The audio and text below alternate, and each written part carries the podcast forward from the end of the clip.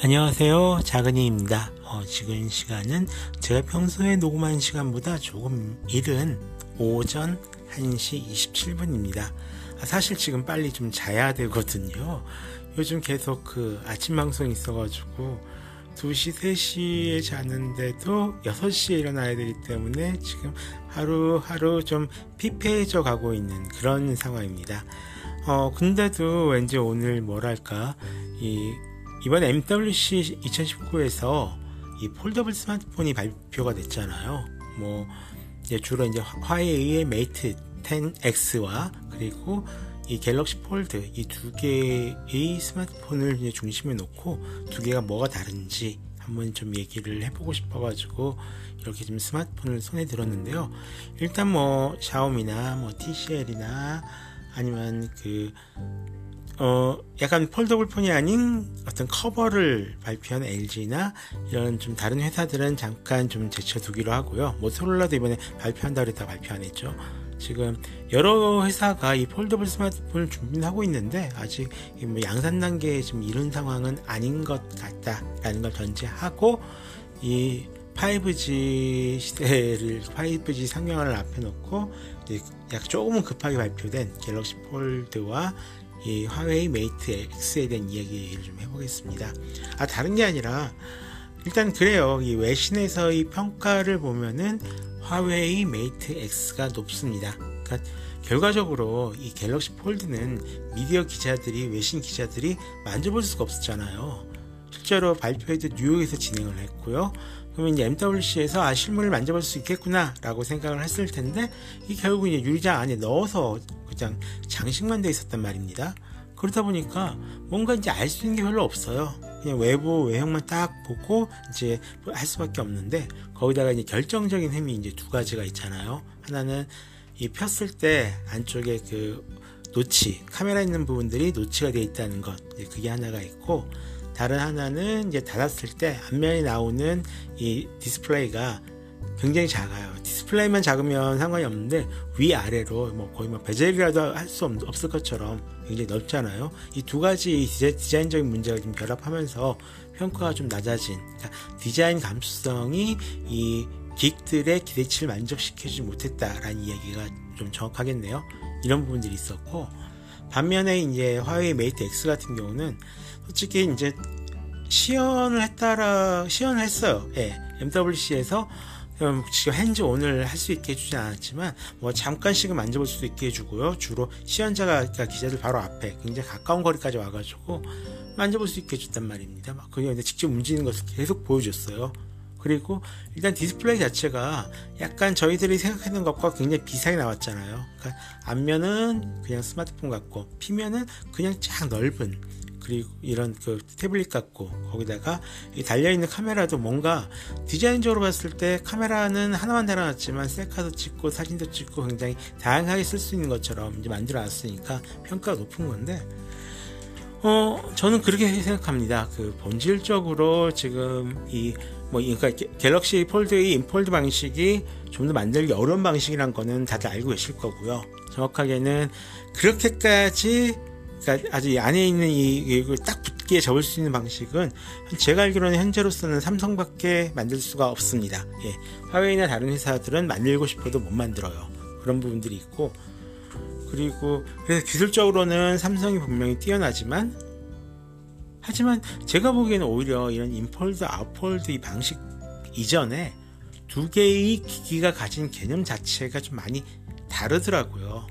보면 삼성은 기본적으로 infold가 infold잖아요. 단순한 infold가 아니라 태블릿이 기본 화면이고요. 나머지 앞에 붙어 있는 그 sub 화면 같은 경우는 일종의 알림창 같은 거죠. 그러니까 기본으로 태블릿으로 쓰기 위해서 들고 다니는 기기다. 어, 화면 크기는 조금 더 작지만 그런 느낌이었고요. 전체 사이즈도 아마 보면은 약간 그 책과 비슷하지 않을까 예, 그런 생각을 했었습니다. 그리고 반면에 화웨이 폰 같은 경우는 기본적으로 스마트폰이죠. 예, 스마트폰으로 들고 다니면서 좀 큰 화면을 쓰고 싶으면은 펴서 크게 쓰다, 쓰라라는 스마트폰인데 크게도 쓸 수 있어요. 이쪽 개념에 조금 더 가까운 기기였다고 봅니다. 실제로 뭐, 뭐 접은 다음에 양쪽 화면에다서 다 화면이 표시되긴 하지만 이, 이 뒤편에 있는 카메라가 있는 부분에 있는 작은 화면은 사진을 찍을 때가 아니면 거의 쓸 일이 없거든요 실제로. 바깥에 있는 그냥 일반적으로 평평하고 넓은 데 부분을 쓰지 그 좁은 화면을 일부러 쓸 일은 별로 없을 거란 말이죠. 결국 그거는 그냥 사진 찍기 위해서 그냥 어떻게 접혀도 이제 불이 들어올 수 있게 된 그런 거라고 생각을 하고요 결국 이제 개념이 전혀 다르고 가지고 있는 기술 수준도 이제 다른 상태에서 그걸로 가능한 제품들을 만들었다라고 생각을 합니다. 음, 솔직히 기술적으로는 삼성이 위죠. 그리고 개인적으로도 그 삼성에서 만든 방식을 좋아해요. 다른 이유는 아니고 뭐 이게 바로 내가 생각했던 어떤 뭐 폴더블 스마트폰이다 이런 것도 아니고요. 그게 좀 더 자연스럽기 때문에 그렇습니다. 그러니까 다른 게 아니라 생각을 해보세요. 우리가 일상을 살아가면서 무엇인가를 딱 보고 접었을 때 보통 이제 안의 내용물을 이제 보호한다거나 아니면 안의 내용물을 약간 들고 다니기 쉽게 만들려고 접죠. 안으로 접는 경우가 많은지 많은지 바깥쪽으로 그 접는 경우가 많은지를요. 이건 되게 간단해요. 우리는 실질적으로 바깥으로 뭔가를 접을 때는 꺾는다라는 표현을 훨씬 많이 쓰고요. 안쪽으로 뭔가를 접을 때는 정말 접는다라고 합니다. 당장 책을 바깥쪽으로 그렇게 놓으면, 놓으면 그건 꺾는 거잖아요. 실질적으로 우리한테 있어서 굉장히 자연스러운 방식은 이렇게 조개처럼 닫히는 방식이라는 거죠. 저는 그런 면에서 삼성의 제품 쪽에 좀 더 높은 점수를 이제 주고 싶고요. 그럼에도 불구하고 그 아니 발표를 해놓고 4월달에 내놓는다고 해놓고 실제로 만져볼 수 있는 기기도 제공해주지 않는 경우는 이건 진짜 이상한 거거든요. 왜 이런 선택을 했는지 솔직히 잘 모르겠어요. 뭔가 문제가 있었겠죠. 뭐 기기적인 완성도에 문제가 있었거나 아니면 소프트웨어가 아직 제대로 최적화가 안 돼 있었거나 뭔가 이제 문제가 있었을 텐데 여기에 대해서 하나의 힌트가 있다라면 아마 그게 있을 것 같습니다. 그 화웨이 Mate X를 만져본 기자들이 한 얘기가 이거 디자인이 참 잘 나왔는데 디스플레이가 뭔가 좀 이상하다라고 얘기를 해요. 그럴 수밖에 없는 게 우리는 유리로 된 디스플레이 훨씬 더 익숙하잖아요. 근데 이건 뭐랄까 화웨이 쪽 621은 나쁘게 얘기하면 저 비닐 파일 있잖아요. 네, 그쪽에 좀 더 느낌이 가까울 겁니다. 약간 좀 어, 헝클어진 느낌이라고 해야 되나요? 반듯하게 이렇게 된 느낌이 아니라 뭐 그럴 수밖에 없는 게 기본적으로 이제 OLED 쪽 그 구부러진 디스플레이는 플라스틱 디스플레이고요. 이거를 겉에다가 이제 그 유리를 포장한다라고 해야 되나 아니면 유리를 바른다라고 해야 되나 어쨌든 이게 좀 싸는 부분들이 있는데 그런 부분들 과연 제대로 했을지에 대해서는 솔직히 의구심이 좀 있습니다. 예전에 처음 나왔던 로열 그 최초의 폴더블 스마트폰이라는 로열도 그런 처리가 거의 안 된 상태에서 나왔거든요. 이런 위에 있는 약간 유리 같은 필름이 이미 제대로 씌워지지 않은 상태에서 나왔기 때문에 정말로 이게 무슨 뭐 플라스틱 받침 그 플라스틱 받침대 같은 뭐 그런 그런 약간 우글우글한 그런 느낌이 이제 있었던 건데요. 삼성 같은 경우도 이 우글한 거는 이제 피해갈 수가 없죠. 저는 이 부분이 앞으로도 완전히 평평해진다. 지금 우리가 유리를 쓴 느낌으로 딱 펴질 거다. 이런 생각 안 해요. 물리적으로 그게 과연 가능할까? 라는 생각을 하고 있어요. 그건 앞으로도 안 될 거라고 보고요. 다만 좀 좁겠죠. 좁고 어, 어쨌든 내구성을 확보할 수 있는 단계까지는 뭔가 좀 굽혀질 수가 있겠죠. 예. 그런 면에서 그리고 아마 거기서 또 삼성은 일단 유리에 봉지에 넣은 걸로 알고 있는데 그 부분들을 뭐 확인할 수가 없으니까 좀 깝깝한 부분들이 있는 거고요. 어쨌든 그런 차이는 좀 알아야 되지 않을까. 예, 관심 있으신 분들은 알고 그리고 이제 또 하나 이번에 그 새롭게 5G 모뎀 칩이 내장된 이제 SoC가 예, 이제 프로세서가요.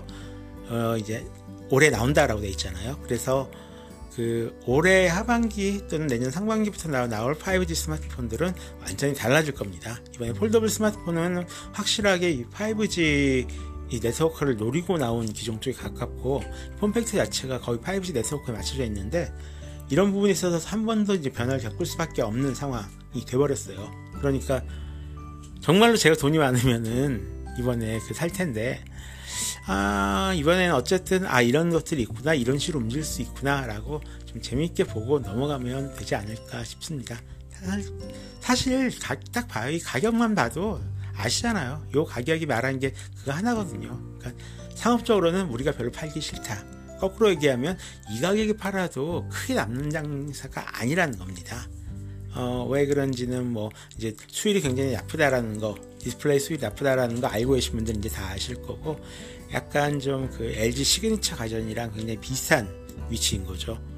굉장히 비싸고, 그 비싸고 여러 가지 공을 많이 들인 만큼 이게 아직 양산을 위한 표준화가 덜 돼 있어가지고 그만큼 전체적으로 관리의 비용이 좀 많이 들어가는 그런 상태라고 저는 생각을 하고 있습니다. 다른 분들 의견 어떠실지 모르겠는데요. 어쨌든 그래서 앞으로 이 폴더블 스마트폰이 어떻게 진화할지 조금 더 지켜보면 어떨까 하는 생각입니다. 자, 그러면 아침 일어나서 방송 드실, 들으실 분들 오늘 하루도 어, 힘차게 시작하시고요. 저는 이만 자러 가겠습니다. 오늘도 들어주셔서 고맙습니다.